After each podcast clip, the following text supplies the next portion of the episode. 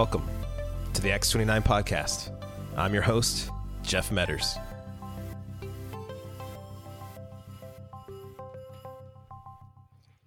Ministry is hard, and ministry wives need encouragement. They need friends, other women that are a little further into the journey to remind them that this life of sacrifices is worth it because Jesus is worth it. And in her latest book, Help, I'm Married to My Pastor Encouragement for Ministry Wives and Those Who Love Them. Jani Ortlund is that friend. Jani joins me on the podcast to discuss ministry and marriage. Jani has been married to Ray Ortlund for almost 50 years. She's a mother, a grandmother, a former elementary school teacher, a writer, a conference speaker, and she serves as the executive vice president of Renewal Ministries. Well, Jani, welcome to the show. Thanks so much for having me, Jeff. I'm really glad to be here with you and your listeners. Oh, thank you. It's so good to have you. It's a great honor to have you serve our, our Acts 29 church planters and, and their wives mm-hmm. here on this podcast. And we also have a great global audience too. Um, you know, as you know, Acts 29, we're a diverse global church planting network. And so we have brothers and sisters in in the middle of Africa, in southern Africa, in Europe, in Asia, in South America, in Australia, in Japan. I mean, we have we have listeners all around the world. So for people out there who maybe don't know you, why don't you just tell us a little bit about yourself? Well, my biggest claim to fame, as you said, is I'm married to Ray Ortlund and right. we're headed into our we're in our 50th year of marriage right now. So grateful for that. The marriage the Lord has given us, our life together. Uh, we have four grown kids, all married, producing the most wonderful little grandchildren. We have 15 now. So wow. I love keeping up with them. What would your listeners like to know about me? In my next life, I would like to be an English show jumping champion. Wow. I love horses or a concert pianist. If I had to choose one of the other, I'd probably go with the horse rather than the piano. You know, I've ridden a horse twice in my life. Oh, you poor man. That's, That's all?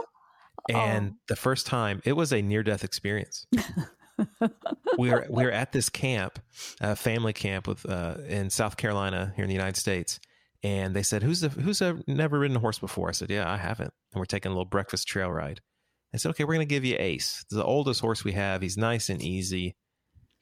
They must have gave Ace some coffee. I mean, he took off sprinting, almost threw me in the lake. Oh no! It was it was an ordeal. So I think I'm done with horses. I don't. Well, I don't, I don't blame you if that had been my experience, I would have been done with them as well. But it hasn't. I've loved writing. Yeah. No, knowing you guys and being able to spend some time with you, I, I think people just be so interested interested to know in in your 50 years, what what are you and Ray likely doing on a Friday night? What's your favorite kind of dates? Oh my. Well, this is going to sound really boring. Our favorite kind of date is to be able to be home together alone. And we'll have a quiet evening, go to bed early, and just see what happens and enjoy each other and a good night's sleep. So yeah. that is our favorite date. Isn't that crazy? I think, Jeff, it's because, especially before COVID, but even now, sometimes we're out quite a bit and right. we, we travel quite a bit. And of course, with our four children living all over overseas and all over the United States, we travel to see them. So it's really a, a luxury and very romantic to be at home in our, our own snug little bed. Well, Jani, we wanted to bring you on the show uh, to talk about your brand new book, Help. And I and I almost wanted to read it like help because it does have an exclamation mark and in, in, the title. Help! I'm married to my pastor, which I think is a, a marvelous title. Your your new book gives and offers encouragement to ministry wives, and really this is a particularly helpful topic to Acts 29 right now and to our church planting wives because Acts 29 is launching a new initiative this year to really care for the women in our network. And so I just wanted to ask you, you know, of what you've seen in ministry over the years and what what made you want to write on this topic? Hmm. Well, one thing is all the ministry wives who have said to me, "Help. Help. I don't know how to do this. I don't know how to be a wife married to her pastor." And I wanted younger pastor wives, those who are coming behind Ray and me, to have a friend, uh, to have someone who's been a little bit farther down the road who's just kind of looking over her shoulder and saying, It's okay up here, you know, hang on, it's worth yeah. it. So I wanted to share some of our experiences, but most of all, I wanted them to know that it's really worth it. That serving the Lord with all your heart and soul and mind is worth it. He is no man's debtor. He tells us in Hebrews 10 that he remembers the work that we've done. Mm. And I wanted our young wives to know that. I wanted them to feel like they had a friend. And, you know, Jeff, a book is a perfect friend. Right. It, it, sits on the shelf until you need a visit. And then when you need a visit, you can take it off and visit as long as you have time for and then put it back. Uh, so that's why I wrote it. When you think about, you know, having that friend that, having that friend that is in front of you, that's looking behind you saying, it's worth it. Come on. Who is someone that you would look at say, that woman really encouraged me and, and my marriage and, and Ray and I encouraged our ministry and how did they lift you up and, and keep you going over the years? Hmm. Hmm. I'll be forever grateful for two women in my life that did this for me, Jeff. One is my mother in law. Not every pastor's wife has beautiful, free, fun, loving relationship with her mother in law, but fortunately I did. Anne Ortlund was my mom in law. She's in heaven now. And Ray's dad was a pastor. So my mom in law got it. She understood yeah. what it was like to be a pastor's wife. And she encouraged me most through the word. She knew the word very well. She taught me the word, even though we weren't close. When I would ask her for advice, she always had scripture to mm. speak into it. And that spoke so much more loudly than anything else ever could. So I I, I love my mother in law. I'm so grateful for her. In fact, do we have time for a little oh. story? Oh. One time, Ray and I were going through a really hard time with the church, and I was scared.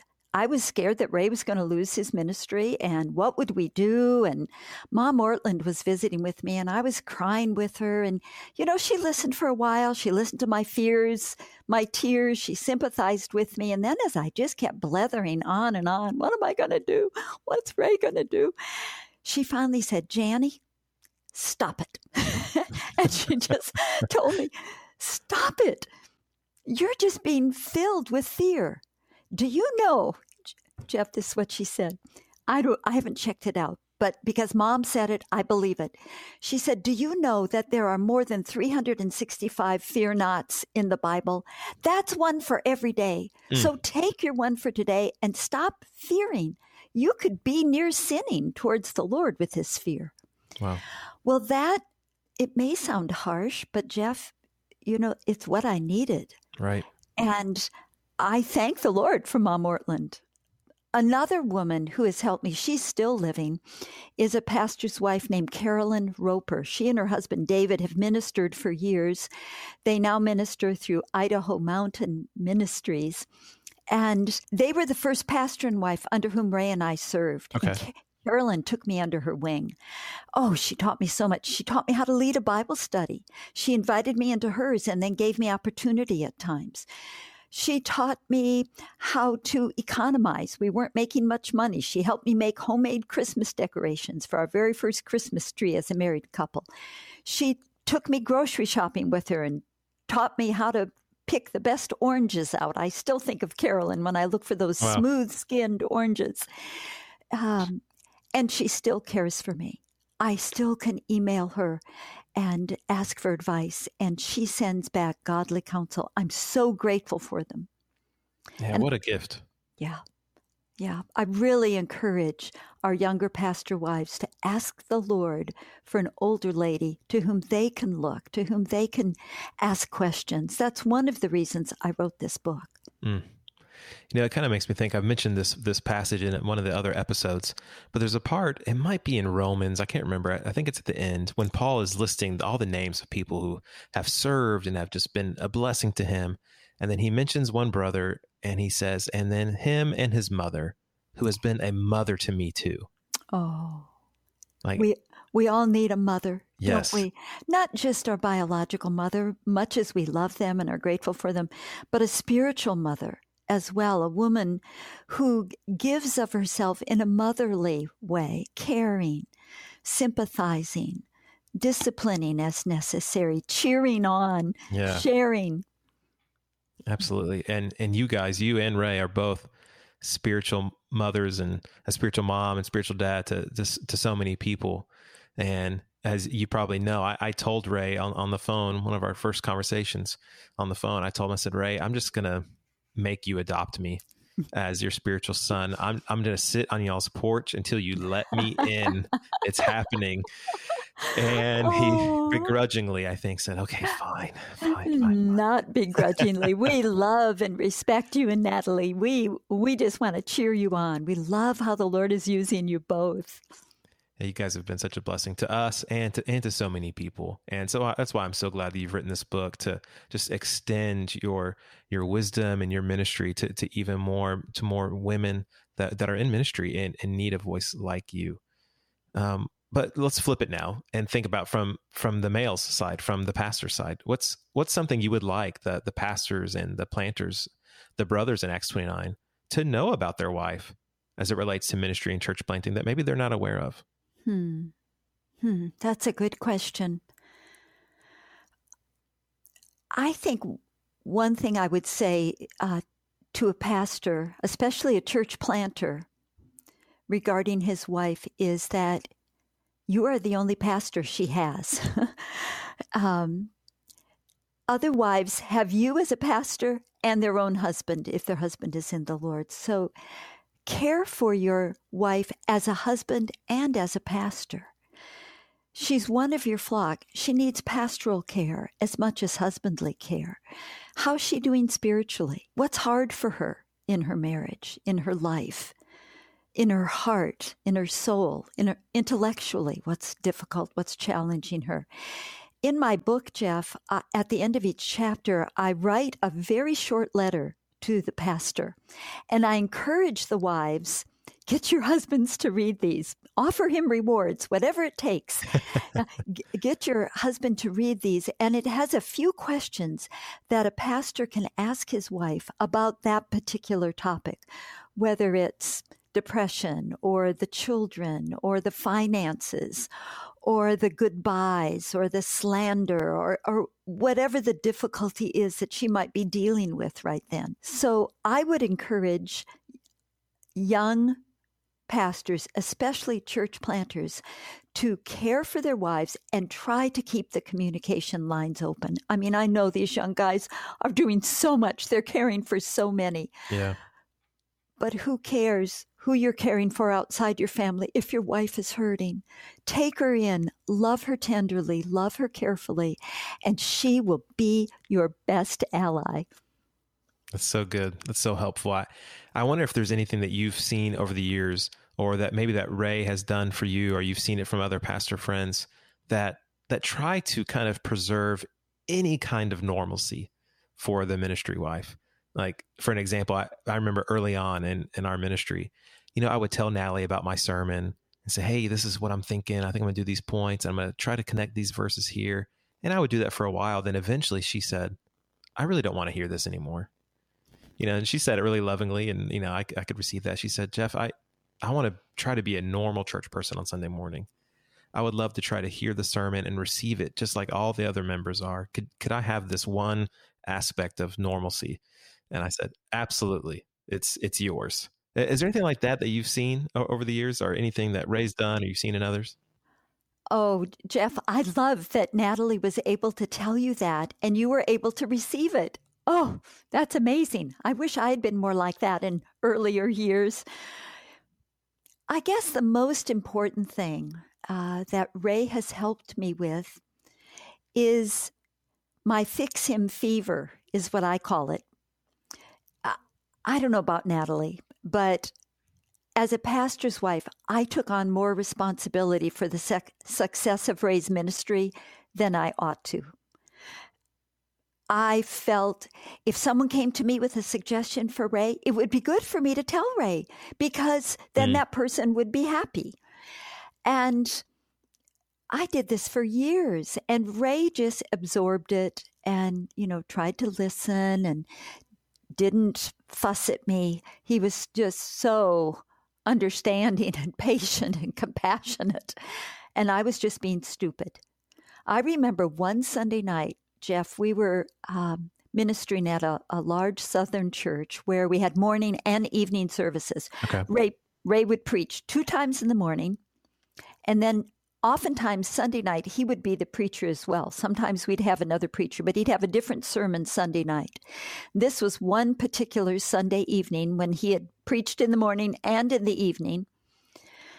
And after the service, we'd usually get together. We'd, you know, be getting ready for bed, and he'd say, How do you think it went today, honey? And I'd be telling him. And this particular Sunday, a couple women had come up to me and offered, oh, some very helpful suggestions, like how to pronounce a missionary's name or which, I remember this one, which side of his suit coat oh, no. he should wear his lapel pin on. Oh boy. Uh, very important.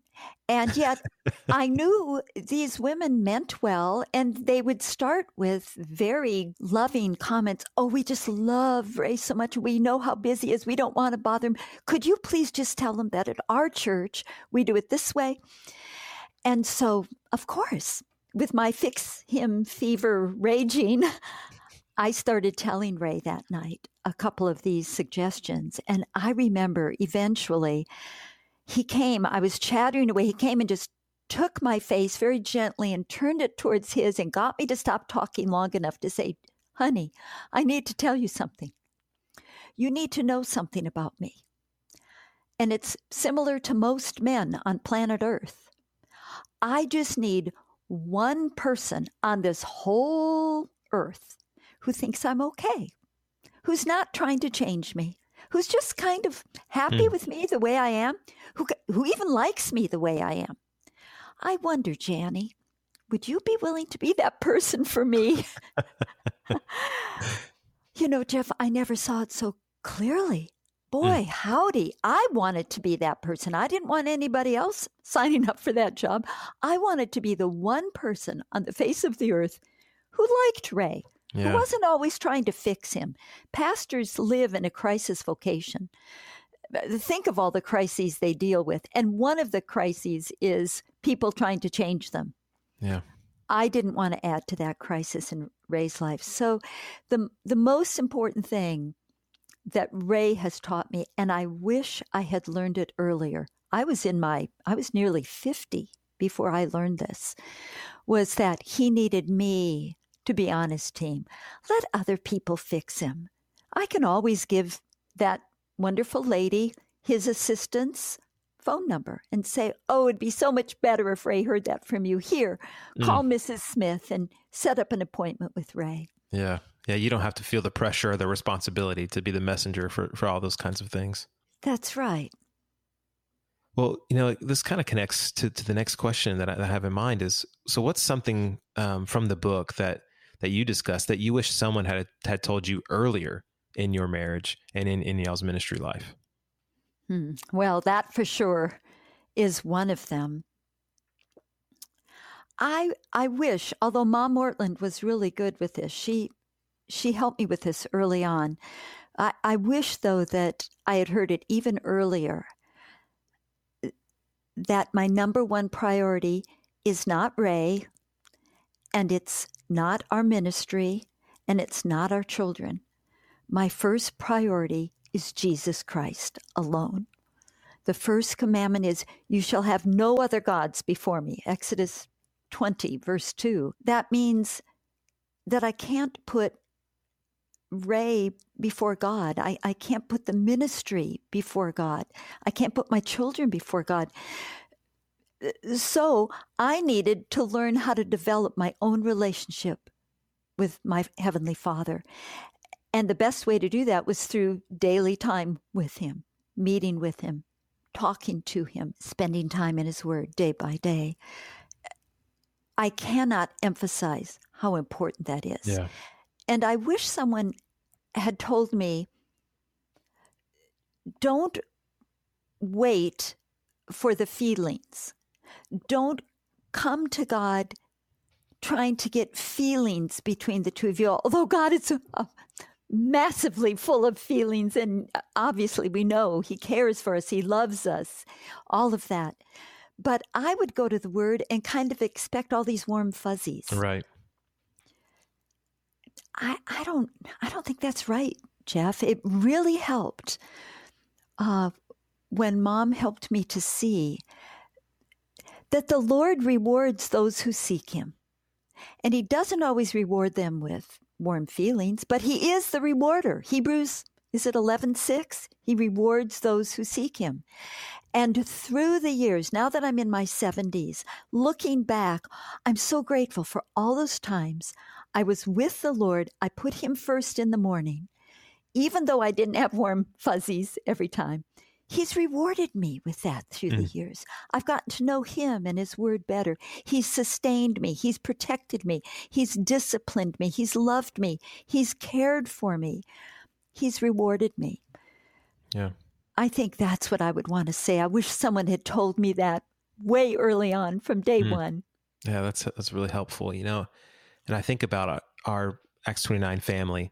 And, you know, usually church planters going to be in the younger side and they may have younger kids or they may have kids uh, in all different brackets but moms and dads are busy. Church planters are busy with their family. They're they're busy with their church. And what would you say to the ministry wife who you know they want to keep walking with Christ faithfully and they do want to serve their church but maybe they're not particularly gifted to lead the women's ministry and they don't have a sense of call to to do that or or a, a burden to to want to do that where maybe at their last church that was what the senior pastors or lead pastor's wife did. Um, what, what would you say to that woman who kind of feels like not an identity crisis but maybe a ministry identity crisis? Like where should i serve? What what should i do if i don't feel like it's that thing? Mm-hmm. i think i would say never doubt that the lord made you for this particular man and this particular ministry. And he has given you exactly what you need for what he wants you to do. I think of uh, 1 Thessalonians 5:24, faithful is he who calls you, who will also do it. So it's perfect if you're not exactly like the last pastor's wife, no matter what the people's expectations are. Be yourself. That will be a wonderful example for other women in the church who are trying to think, oh no, to be a good Christian woman, do I have to be able to teach the Bible or do I have to be able to lead the children's ministry or we all play the comparison game. Yeah. Because we want to see visually played out before us what our lives should look like. And what does Paul say?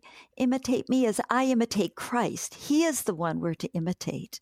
And so we find who Christ is to us as individuals, how he's speaking to us as individuals, and then I imitate Christ in that way my imitation of him will look different from the pastor's wife who comes after me. That's right. Or, or the pastor's wife who is serving alongside me in a different type of ministry.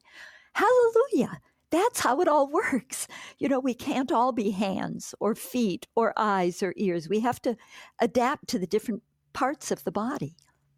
You mentioned in the book about many different pastoral pressures and and that sometimes it can create a, a tension in, in, in the marriage.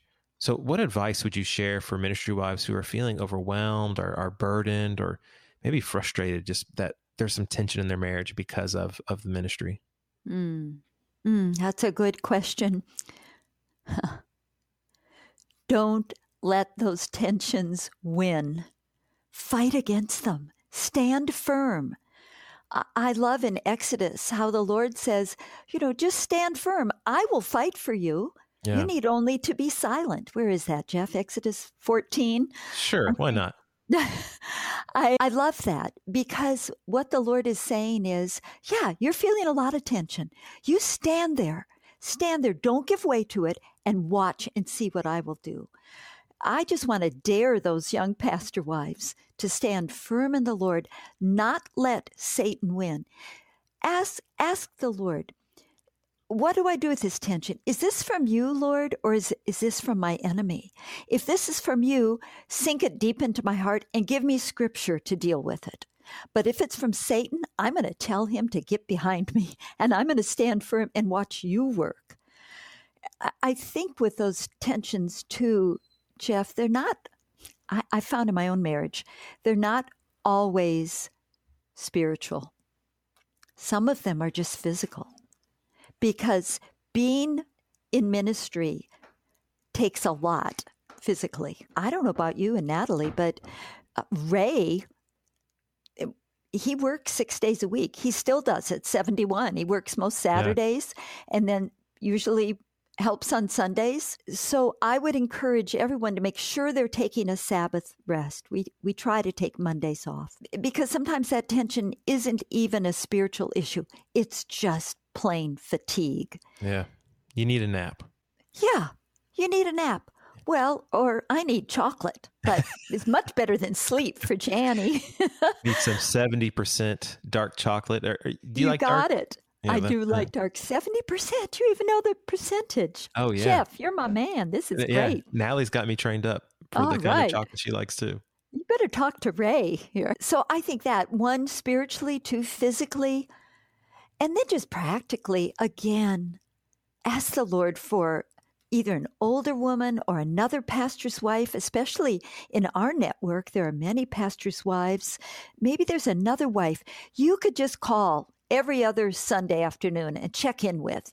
And you can talk through some heartaches or share a prayer request or encouragement or a Bible verse that's been helpful to you or a question you have. You could just share every once in a while. It doesn't have to be forever. Maybe you could set up it up for six months or a year. Hey, can we check in once a month for the next six months? So I guess in my own life, I seek to relieve that tension either spiritually or physically or relationally. Yeah. I love that. And I, I, want to encourage the the ladies that are listening. If you are a, a planter's wife, a pastor's wife in Acts 29, we are launching our our women's support initiative that Kirsten Black is leading. And to really encourage you to engage with that, um, to not ignore those emails, to not ignore those those calls to come and be involved. Um, and if maybe you're not able because of scheduling or time or responsibilities to do, you know, create some kind of organic connection with another pastor's wife in your city. Uh, don't don't wait for someone to reach out to you. Um, you know, sometimes that happens, and I, there's all kinds of reasons for why we wait and, and all that. But I would encourage you, as as as Jani's saying, to to pray and, and to seek that relationship um, and ask, ask God to to really give that and, and bring that to you. Well, church planters' wives have lots of also added pressures as their husbands are not only leading a church, but they're trying to trying to get it off the ground. Mm-hmm. Sometimes um, mm-hmm. different than a, different than an established church that's operating in so many ways and it's got systems set up and all that stuff. So, what would you what would you say to the church planter's wife to how they could um, maybe encourage their husband, and maybe how would you just encourage them as as this church is trying to get off the ground? Mm-hmm. Mm-hmm. That's a good question, Jeff. Uh, Ray has planted two churches, one early on in our ministry and one uh, later on in our ministry. And both times I was really scared. And the thing that scared me the most was the money. I was worried that we wouldn't yeah. have enough. We had four kids, uh, four young kids when we planted our first church. And I was thinking, you know, how, oh, my children will starve to death. We won't have enough money to feed them. So ridiculous. But it is scary because you don't have a, a anything to fall back on. You don't have a guaranteed income. You don't have any of that. It's kind of on your husband's shoulders to yeah. establish it, to bring people in who will see this ministry, feel that it's worthy of the Lord's money, and give to it. So I would ask our young church planters' wives to bring those fears to the Lord.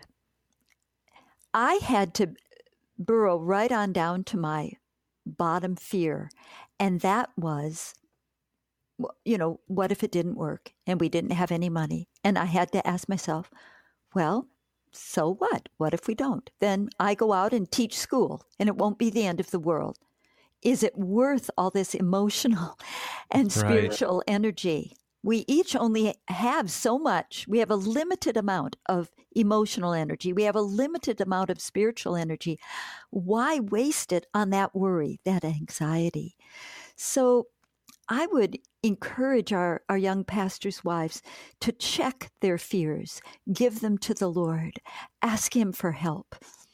And I would encourage them to think about all the positives of planting a church. I mean, you have no bad habits established from past church leaders that you have to overcome. Yeah. You have no traditions from church leaders that previous church leaders that maybe you don't believe in or aren't biblical or don't fit your ministry. You're able to, in a sh- sense, shape the foundation of the church yourself. That's a wonderful thing. Praise the Lord for that. Yeah, amen. That it's really a gift to be able to do that. Um, you will be able to get to know people as they come. The church will be smaller at the beginning. You'll you'll be able to relate more to the people than you will in a larger church. There are wonderful pluses to planting. You'll you also will be able to be part of a church planting network Acts 29 is fabulous. They saved raising my bacon and skin and neck and everything else you want to put into that idiom. Whoa, we're so grateful for Acts 29. They really helped us when we were planting Immanuel. Um, so to be part of a church planting network is wonderful. Again, use it. Jeff, I'm so glad for this new initiative. And I, I just want to tag on to your encouragement there to these young church planter wives. Enter in. Do not ignore it. It will be to your own peril if you do. Yeah. Well, Jani, as as we get to to the end of, of the show, I like to close out with these last three questions. First, number one, great book you've read recently that you'd want to recommend to others. Okay. I'm going to say two really fast because this Do is it. a speed round. I just finished The Great Divorce by C.S. Lewis. I've read it before, but um, uh, years ago, and I wanted to read it again. One of my favorite characters in all literature is in there, Sarah Smith. And oh my goodness, uh, Lewis says the abundance of life she has in Christ flows from her over into everything. Mm. And it's just a beautiful picture of what I want to be as a woman, a life giver. The Great Divorce, fabulous book. I loved it. Of course, How Can You Lose with C.S. Lewis. That's right. That's right.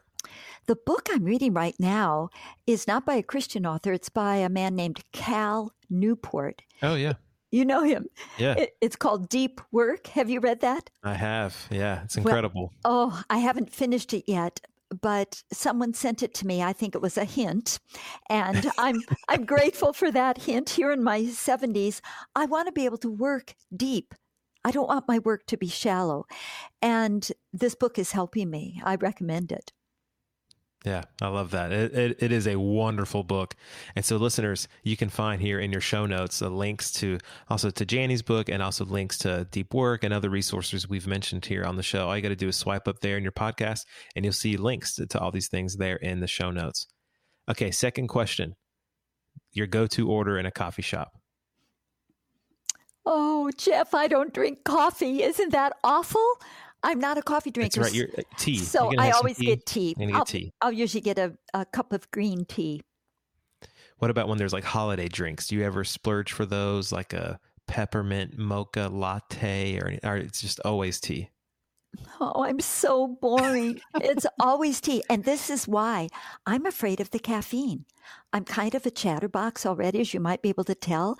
And um, Ray is more of an introvert. I'm more of an extrovert, and I'm just afraid of what all that caffeine and sugar would do to me. Yeah, I, Ray loves very strong coffee. When when he said he was making strong coffee at Ale's house last last year, I thought, okay, I'll be fine. I felt more like a more like a man, more like a hunter after that after that coffee. Okay, final question, and I think the best question: uh, your favorite verse and why? Oh, it's become my life verse, Jeff. Psalm 62 1. I memorized it years ago in the NIV. Don't tell our son Dane, who's helped with the ESV. But in the NIV, Psalm 62 1 says, My soul finds rest in God alone. And the reason it's my go to verse is because I struggle with a restless soul.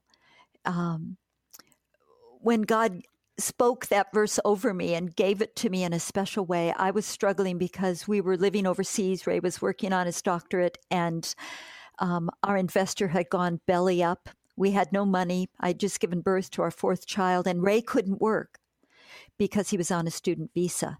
So we didn't know what we were going to do. We didn't have enough money to fly home. I, I was upset, hurt, scared. And the Lord seemed to say to me, Where are you going to go for your soul rest? You can't go to your bank account. You can't go to your investor. Yeah. You can't go home to mom. You don't have money for air ticket for six of you. How about me, Jani? How about coming to me and let me give rest to your soul? Let me, as Zephaniah 3.17 says, I love that too, let me yeah. quiet you by my love. Yeah. So that is my favorite verse, Psalm 62 1. My soul finds rest in God alone. And whenever my soul, I find it churning up, Jeff, I, I say, okay, my soul is trying to find rest in, oh, how well I'll do on Jeff's podcast, or, oh, if the company will like the dinners I'm fixing for them this weekend, or, oh, if my book will sell, or wherever my soul is going to find rest. The Lord seems to say, oh, just quiet it down. Come find your rest in me. Mm. I'll restore your soul. Just find your rest in me alone, and you'll be fine. Psalm 62 1. Beautiful. Thank you for the counseling session oh. that uh, I, I needed. It happened in another podcast I recorded with with Russell Moore. He he gave me a little counseling session uh, in his part two. So I'm grateful. I'm really grateful for you and, and for Ray and everything you've meant to to me and Allie and and to our network. So thank you so much for writing this book and and for coming on the show today. Oh, it's been such a pleasure, Jeff. Thank you very much for having me. And listeners, if you're enjoying the Acts 29 podcast, we'd love to invite you to leave a review there in your podcast app. All you have to do is swipe up there and click those stars. You could even type up a little message and leave a little review. But we'd also love to ask you to share this episode on your social media email it to your pastor friends, your deacons, your people in your small group, family members, and let them hear about what God is doing in the work of church planting through Acts 29. And remember, brothers and sisters, let's keep planting churches to the ends of the earth.